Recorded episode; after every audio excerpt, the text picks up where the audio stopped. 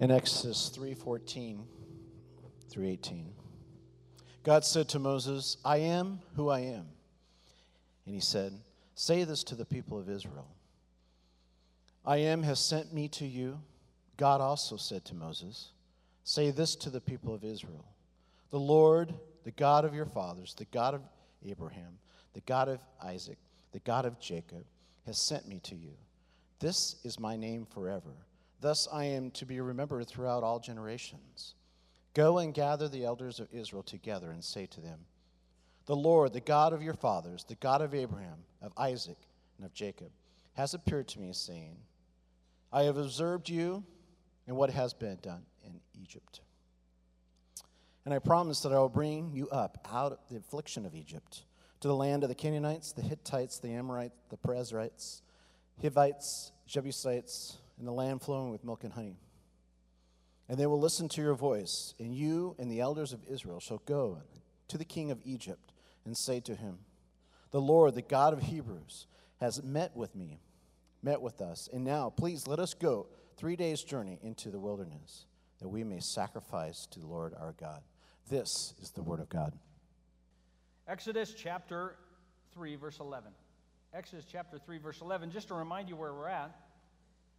Moses is talking to a bush that is on fire yet not burning. This conversation goes on for through the end of chapter 3 and into chapter 4. I just want to remind you what he's doing. He's been shepherding the flock of his father-in-law, Jethro. He is now several weeks' journey away from home at Mount Horeb, the mountain that will in some time in the future be the mountain where Moses receives from God the Ten Commandments and the law.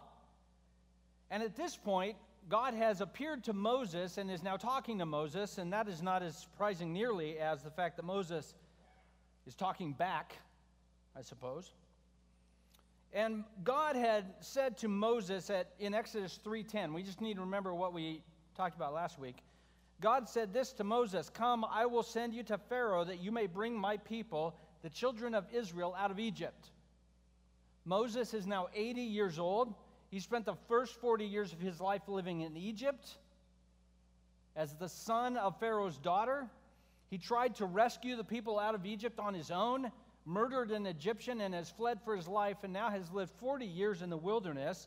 And God has seen fit now to finally show up to him and say, Hey, I'm going to send you to Pharaoh. And the conversation is going to go from there. But a couple of questions I want to have you think about as we kind of wade our way through Exodus 3 is this Can God use someone like me? Now, you're asking this about yourself. I'm not asking you to ask it about me or Moses or somebody else. I want you to think about yourself. Can God use someone like me? And I know there's two kinds of answers to a question like that. There is the Sunday school answer, which says, well, the first answer in Sunday school is always Jesus, but the second answer is, of course he can. But now that we've got those two answers out of the way, now really get down to the nitty gritty in the dark parts of your heart where you don't let anybody go. Can God really use someone like you? Do you really buy that?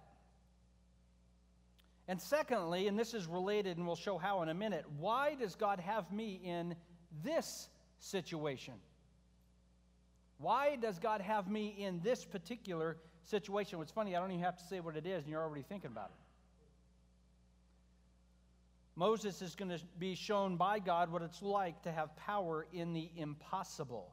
Power in the impossible. First thing, verses 11 and 12. Moses said to God, Who am I that I should go to Pharaoh and bring the children of Israel out of Egypt? He, that is God, replied, I will be with you, and this shall be the sign for you that I have sent you. When you brought the people out of Egypt, you'll serve God on this mountain. So, power in the impossible. First of all, the call of God, powerful to the weary. The call of God is powerful to the weary. We need to understand that Moses, here at 80 years old, is no longer uh, in power. He is no longer privileged. He is no longer wealthy. He is no longer important. He's been spending 40 years in the wasteland shepherding sheep he does not own. And God sees fit to send this guy. And Moses' question here is verse 11 Who am I? Do you realize who you were talking to? If you can appear in a burning bush, God, there are bushes literally covering the entire countryside. You could appear to nearly anyone. Who am I that you would send me? It reveals Moses' perspective. Maybe Moses would have said, Why are you talking to me now, God? I don't want to tell you what's wrong with your calendar, but 40 years ago worked for me. If you would have shown up in a burning bush 40 years ago, God, I would have really been able to do some damage. But now 40 years have gone by. I'm now 80 years old, and I have long since given up any dreams of being the hero of God.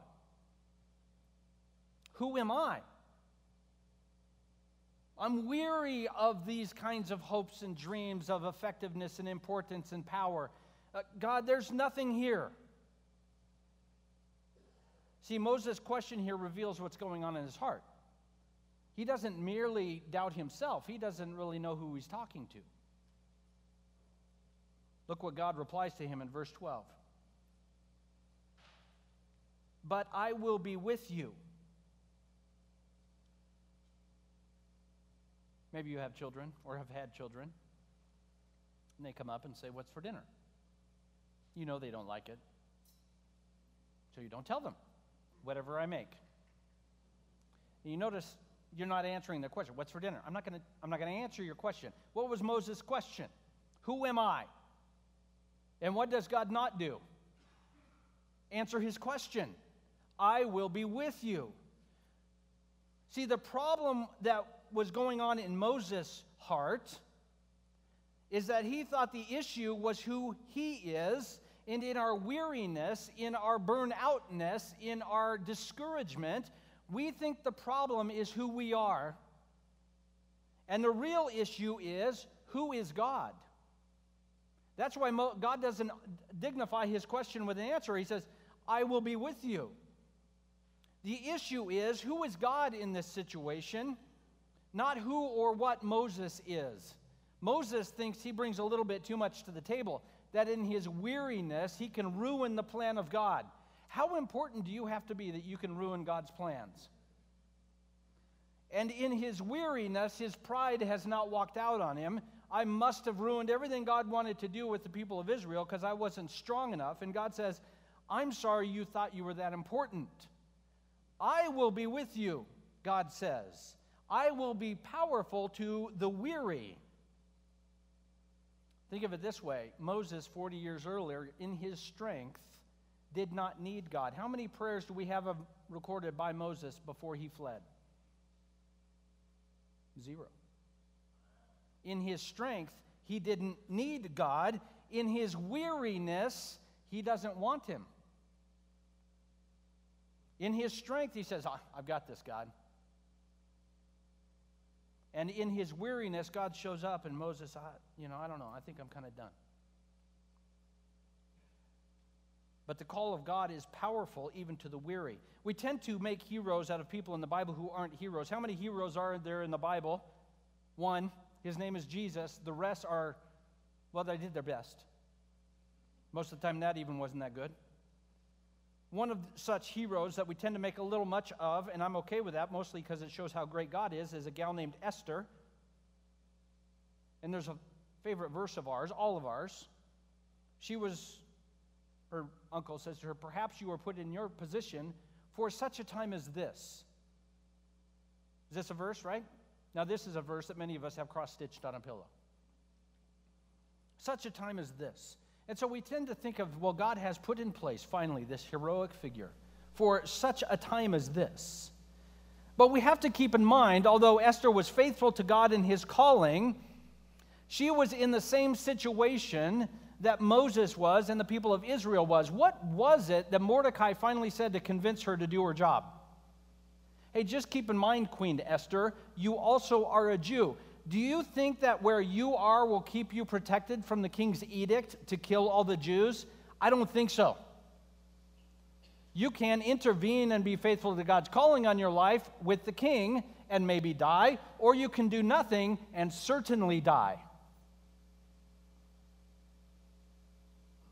The call of God is powerful to the weary and to the weak and the faint, faint of heart because we are not the ones who are strong.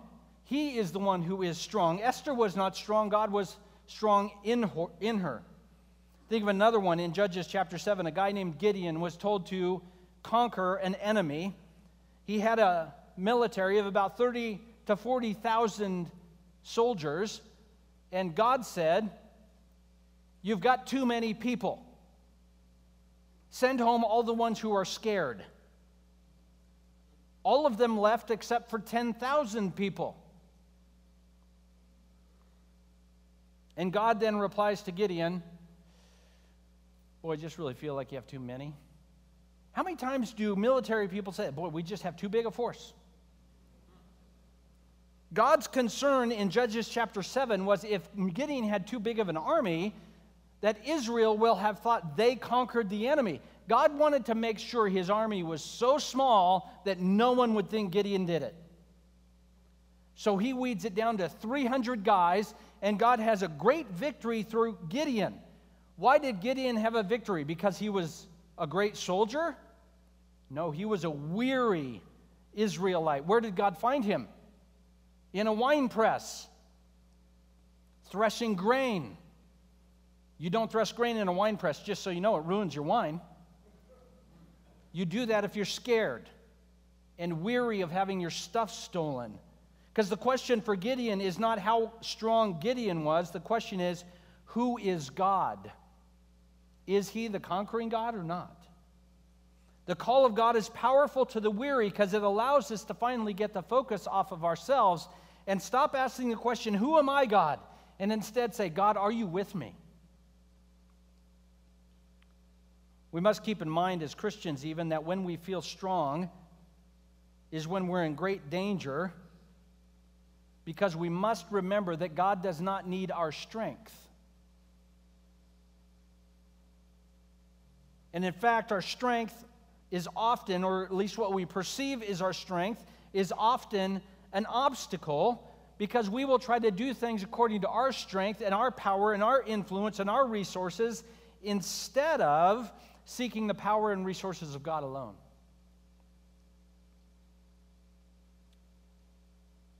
However, for those of us who find ourselves kind of like Moses, weary, worn down, wondering if we can make it the next day in relationship with God, we need to, along with Moses, trust something. You're not going to like this. I'm going to tell you anyway. You ready? This is the regular way God does his stuff. This is the regular way that God's work, God works in our weakness, in our weariness. As weary people, I want us to settle in our minds the great comfort that this offers. God is not waiting for us to finally get our act together. How hard was Moses working on getting his act together when God showed up? Not very hard. God is not waiting us for us to finally unlock the combination how to make him show up. He is not waiting for us to get our act together. God comes to us in the middle of our confusion and the mess of our weariness and discouragement and says to us, I am with you. I am with you. The question we need to ask ourselves as God calls out to us from a word is this Who is God? And let, ask less often, Who am I? Power of God in the impossible, the call of God is powerful to the weary because he is with us. Look with me at verse 13. The name of God is powerful to the lowly. Verse 13 Moses said to God, If I come to the people of Israel and say to them, The God of your fathers has sent me to you, and they ask me, What is his name? What shall I say to them? Now, Moses is doing something, it's going to make us a little bit uncomfortable, but let me explain to you what's happening. Normally, in any situation, what we want to do, a difficult situation, is we want to sort of assess the resources, the uh, strengths and weaknesses of our position. We might evaluate what we ought to do. Uh, I mean, a good example is um, professional athletic teams when they are deciding which player to take. They're going to look at how fast they are, how strong they are, how tall they are, how good they are at their job, and Same thing with a military unit. If they're going to go in and do a particular mission in the military, is this the right a group of people with the right equipment to get the job done? And Moses now is saying, okay, you want me to go to Egypt. I want to assess the situation because you're saying, you are with me. The question is, which God are you? So, which one are you? Because listen, the only kind of religion there has been for the people of Israel for 400 years is the religion of Egypt, which is a polytheistic religion. Moses, having grown up in the Egyptian, certainly believes God, but the air he breathed, the water he drank, was a religion, uh, a culture that says certainly you can have your God, but there's a million others too. And Moses is asking by saying, What name, what is your name, God? He is saying, Which one are you? Are you Ra, the sun god? Are you the moon god? Are you the sand god? Are you the, I don't know, whatever god you want to pick from the Egyptians? If I'm going to go in, I want to know which God I got going for me. Because each of the gods have their strengths and their weaknesses, and I want to know which one I, I'm dealing with. And God makes very clear who He is. God said to Moses, I am who I am. Moses, let me get something clear for you that you have had fade into the distant recesses of your memory. I am not one of the gods. I am God. I am He who is self God. I create all things. I need nothing. I depend on no one. I am fully God and there is none other. And Moses knew this. Moses is coming to God and saying, Which God are you? And God is saying, No, no, no, wrong question, Moses. I am God, and there is no other which God. I am my own category. I need nothing. I don't need a people. I don't need food. I don't need air. I don't need anything. Everything I could possibly need is me, is what he is saying as I am. Not only that, I am all powerful and all cre- uh, creative. Everything that exists exists because I said it exists. Everything that exists exists because I said it exists.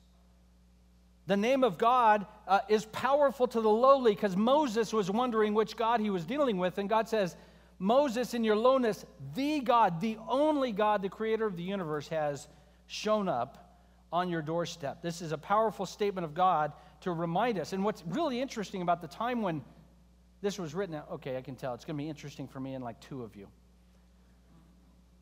This kind of statement doesn't exist on planet Earth when this is written.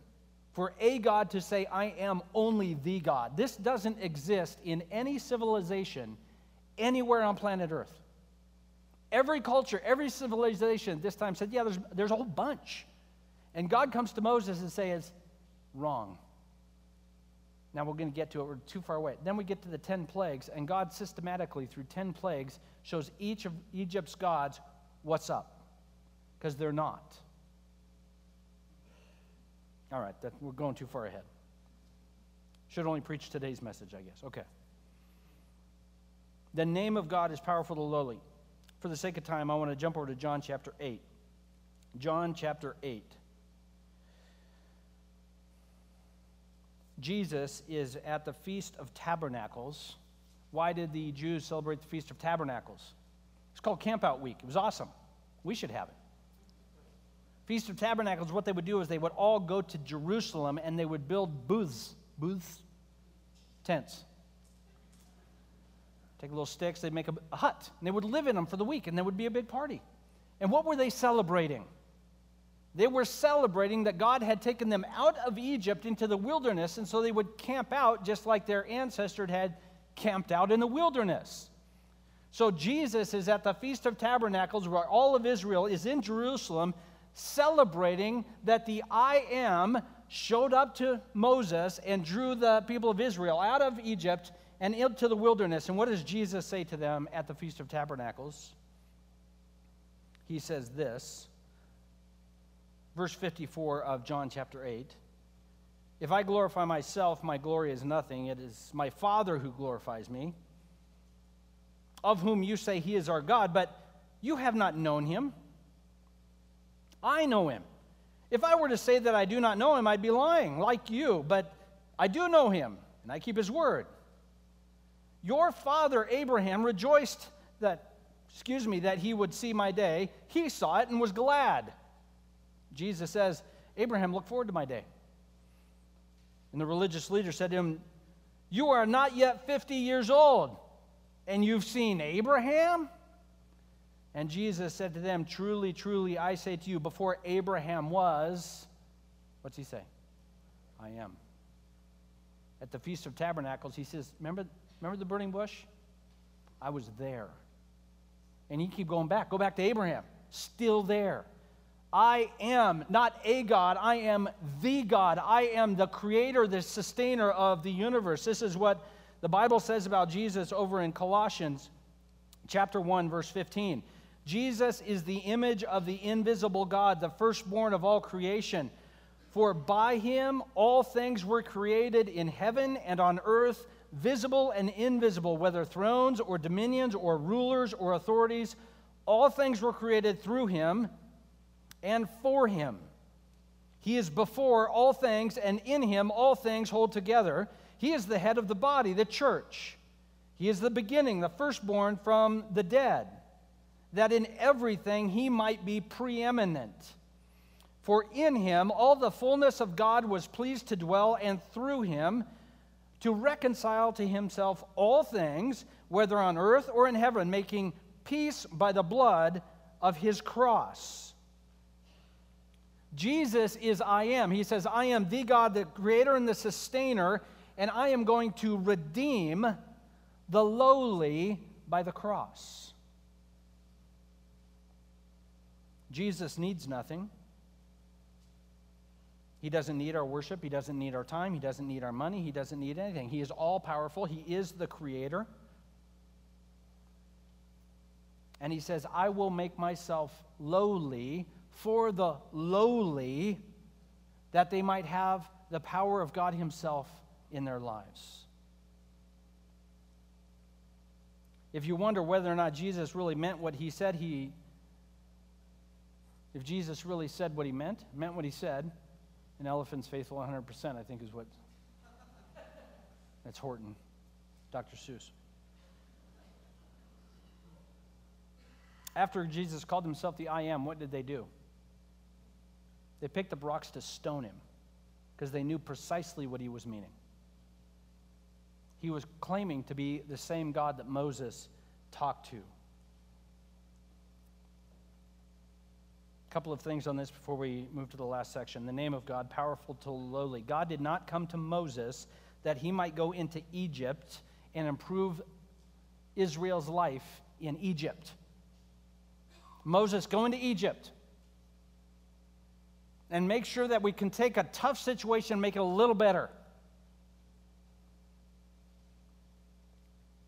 What was he planning on doing? Taking them out of Egypt, redeeming them from slavery to Egypt into serving, serving God Himself.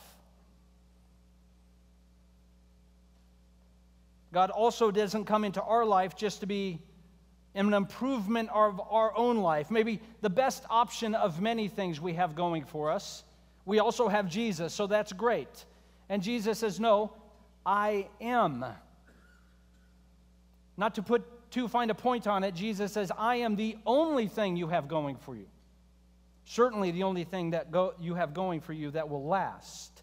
I am the unstoppable God who has determined to redeem you from your sin, to draw you out of slavery to sin, to draw us out of our bondage to death into eternal life with Him through faith.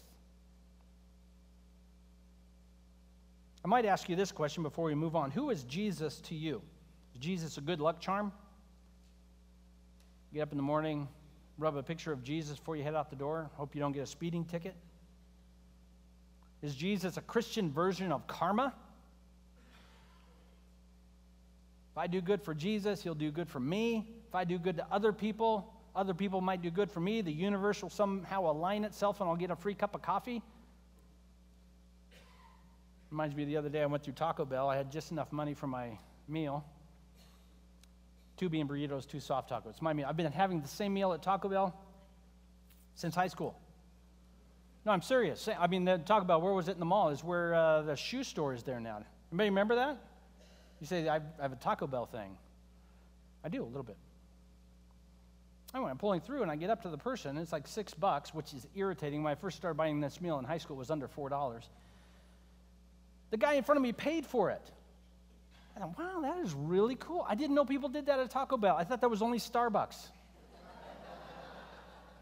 but a guy bought a, like I almost felt like that's not, no, that doesn't count. Karma doesn't count buying Taco Bell. You have to buy coffee, which is probably more expensive than my meal.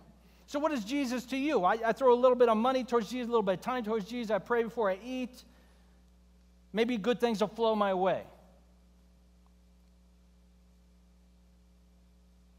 The lowly, as Moses was, the lowly, as Israel will find, will fi- are those who have finally gotten to the point where we've given up on Egypt.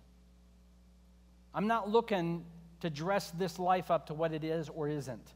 I've finally given up on my hope being found anywhere else other than the person of Jesus Christ Himself. I'm going to finally let go of everything else I cling to that uh, derives in me some sense of hope and say, no, no, no. The only one that I should fix any hope to is this one, the great I am, my Savior on the cross. The name of God is powerful to the lowly, and that name is I am. His name is Jesus. Okay, verse 16, Exodus chapter 3, verse 16. Just a few minutes and we'll wrap this up. Exodus 3:16. The might of God is powerful to the weak. Power in the impossible, the might of God is powerful to the weak. Verse 16 Go, gather the elders of Israel together and say to them, The Lord, the God of your fathers, the God of Abraham, of Isaac, and of Jacob, he's appeared to me. I have observed and seen what has been done to you in Egypt, and I promise I'll bring you out of Egypt. I'm going to take you a land flowing with milk and honey, and they're going to listen to your voice. And then he says, Get all of the elders of Israel and go and stand before Pharaoh. We need to understand something here about how God chooses people. Now, many of us, when we were little, we got chosen for teams on the playground. I don't know if they allow that anymore, but when I was a kid, you got picked to play kickball or football at recess. You line up and the two captains pick, right? And you pick the good people first and not so good people last. It's not a lot of fun, but you know, it is what it is. Turns out life works that way quite a bit. God doesn't know how to do this very good. He picks the worst kids last. All the time. If God was picking teams, he's standing by, take that kid. Everybody's? Does he know he can't catch? He's, he actually can't see. And, and how, why are you choosing this individual? God is routinely, he picks, the, he picks his teams backwards. He always picks the worst first.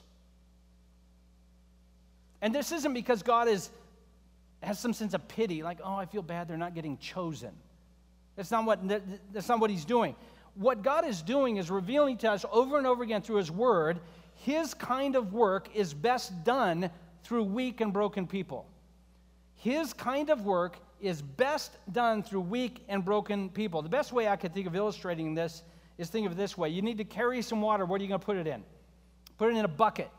You need to carry a bucket of water from here to there. You put the water in the bucket, you pick it up, carry it over there, pour it over there. I don't know why you're doing this, but you got to get it done. What if you got to carry some air? You going to put it in that bucket? No, well, no, that seems, I mean, it's silly, isn't it? No, you're going to need a cylinder. If you're going to carry any quantity of air at all, you need a cylinder that can maintain a pressure. You want to force the air into it, get a bunch of air in the cylinder. You're not going to put air in a bucket. I mean, you take a bucket of air from there to there, you've changed nothing. It's the same. What are you doing? That's the same. God is saying, what I carry, what I do, works best in a certain kind of container weak and broken ones. So he says to Moses, Get the elders and go to Pharaoh. What are these people elders of? Do you remember? The Hebrews. What is their current status? Slaves. So sometimes maybe you think they put on their best clothes. Yeah, their best clothes are pretty nasty. These people have been under impression for hundreds of years. Moses, go get the elders. Moses, uh, being kind of generous with the elder word, God. Head honcho of slaves. I don't know if, okay, I'll get the elders. We'll go stand before Pharaoh. I mean, can you get the scene? You've got Moses, a shepherd for 40 years, the elders of the slaves standing in Pharaoh's throne room, and here's Pharaoh with all of his pomp and circumstance.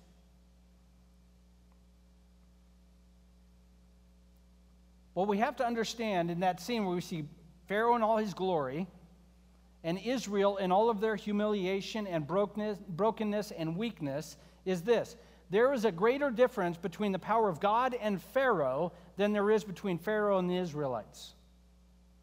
God is more powerful than God over Pharaoh than Pharaoh is over Israel. And when these people line up to begin their game, which we'll get into in earnest in a couple of weeks, it's not a fair fight. It's kind of embarrassing that Pharaoh showed up.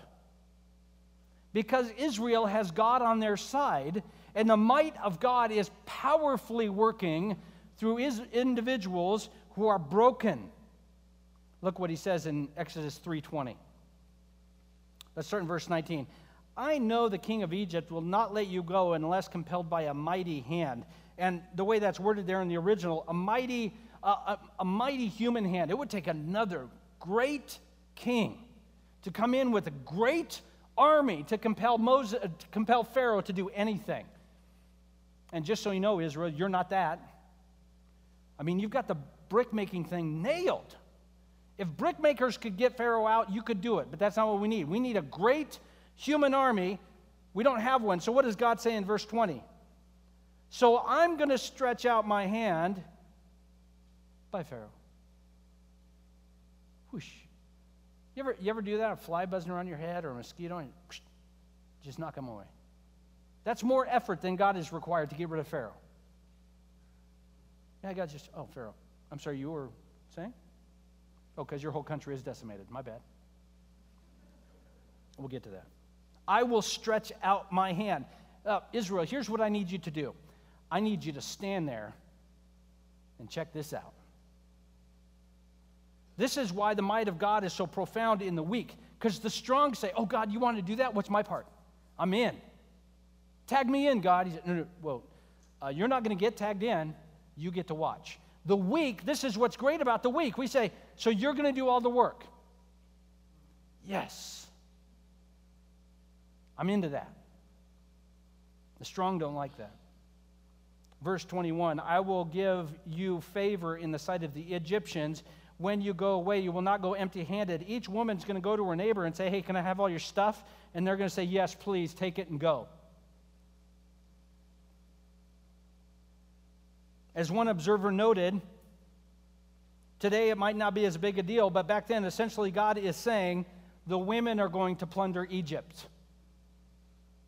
Not the heroic, mighty soldiers on the field of battle taking their spoils of a hard fought victory the women of Israel are going to plunder the riches of the most powerful nation on planet Earth. God is going to bring glory to himself by bringing low the powerful. One more parable from the life of Jesus, and we'll close with this one. It's over in Luke chapter 11. Luke chapter 11, beginning verse 17. Jesus said this, knowing their thoughts, because they were accusing Jesus of doing his work by the power of Satan. Jesus says this every kingdom divided against itself is laid waste, a divided household falls. If Satan is divided against himself, how will his kingdom stand? You say, I cast out demons by Satan. If I cast out demons by Satan, by whom do your sons cast them out? Therefore, they will be your judges, but if it is by the finger of God that I cast out demons, then the kingdom of God has come upon you. And he says, Let me illustrate it this way. When a strong man, fully armed, guards his own palace, his goods are safe. He says, The world is the strong man's house, the world is Satan's abode. But when one stronger than he attacks him, Jesus says, that would be I am he takes away his armor and he takes away his strength, and his spoils are divided. Whoever is not with me is against me, and whoever does not gather with me scatters. Jesus is saying, at the cross, he bound all his enemies and destroyed them. Satan has lost, sin is done, dead is dead. And he gives his victory as the one who has bound all of his enemies to the weak, to the ones who say, I can't do it, to the ones who say, Without you, God, I am ruined, to the ones who say, I am a sinner and I need forgiveness and grace. Jesus says, I am powerful for the weak. Okay, a couple of thoughts. We'll close with this. Who we are, as Christians anyway, who we are is who we are in Jesus and what Jesus has done.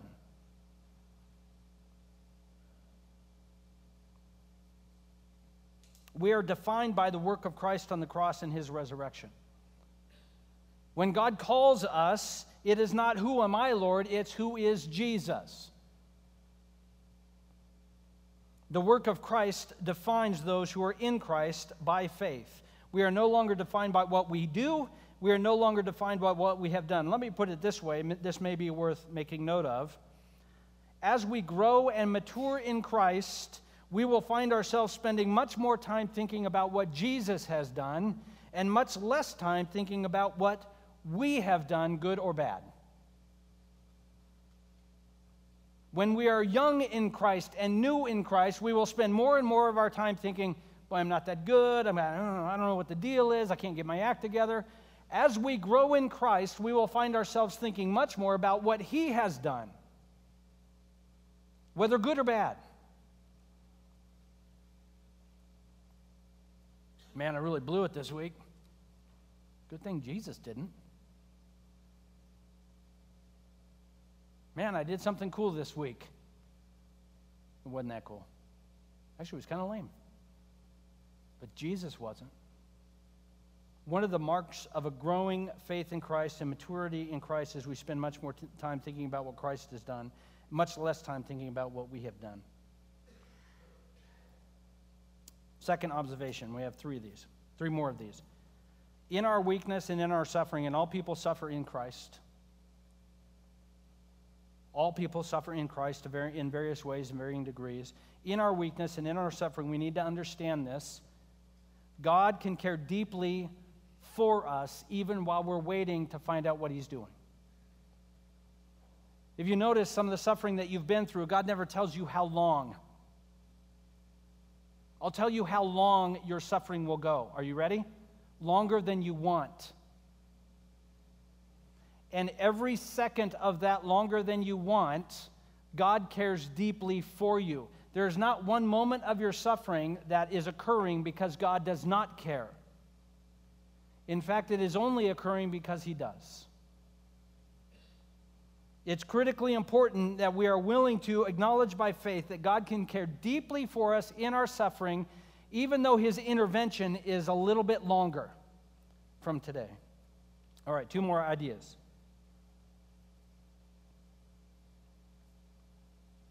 This is something Moses was asking in his question. We ask this Who knows God's thoughts? Who knows what's God's, what God is up to? Only God. And here's what our faith can settle on as we know more of God in His Word is this God is wise enough to know what is best. For whatever reason, God decided Moses was the guy to go into Israel and go into Egypt and draw the people out. And God was wise enough to know to do it when Moses was 80 and not when he was 40. By faith, we have to come to the place, by the work of the Spirit and the truth of the Word, where we say, Guess what? I think God knows what He's doing. Now, sometimes it's going to be just like that. Okay, I, think He knows what He's doing. You say it with a question mark at the, at the end. Think He knows what He's doing? And sometimes we say, He knows what He's doing. And His Spirit gives us that firmness. But none of us know the thoughts of God, but we can know this from His Word. God is wise enough to know what is absolutely the best for us. Finally, this, and we'll close with this God's kingdom. What is the value we gain from God's kingdom? We learned this from Moses in his interaction with God. What we gain from God in God's kingdom is this and this alone we gain God Himself. God says, I am the I am. The value of God's kingdom is not God's stuff. The value of God's kingdom is that God's kingdom is where God is. As we grow in our relationship with God, we want to see Him develop in us a reliance and an affection, in fact, for God, so that we can begin to let go of our need for power, our need for money, our need for influence, our need for importance, or even fame, and say this if I have God today, I have all, of I, all I need today. That's a difficult thing to do in the weakness of our flesh. But the might of God is powerful to the weak when we get to the place and say, All I need is God, and I have all of God today, so guess what? I think I'm okay. Power in the impossible. Let's ask those two questions again. Can God use someone like me? I hope so. Qualifications are simply just be weary, be lowly, and be weak. Got that handled? All right, you're in. You're on the team. You might have been picked first. Why does God have me in this situation? Because his power is so profoundly made known to us when we are weak and weary and lowly. And he knows how our hearts work. As soon as we got out of it, we'd be self important again.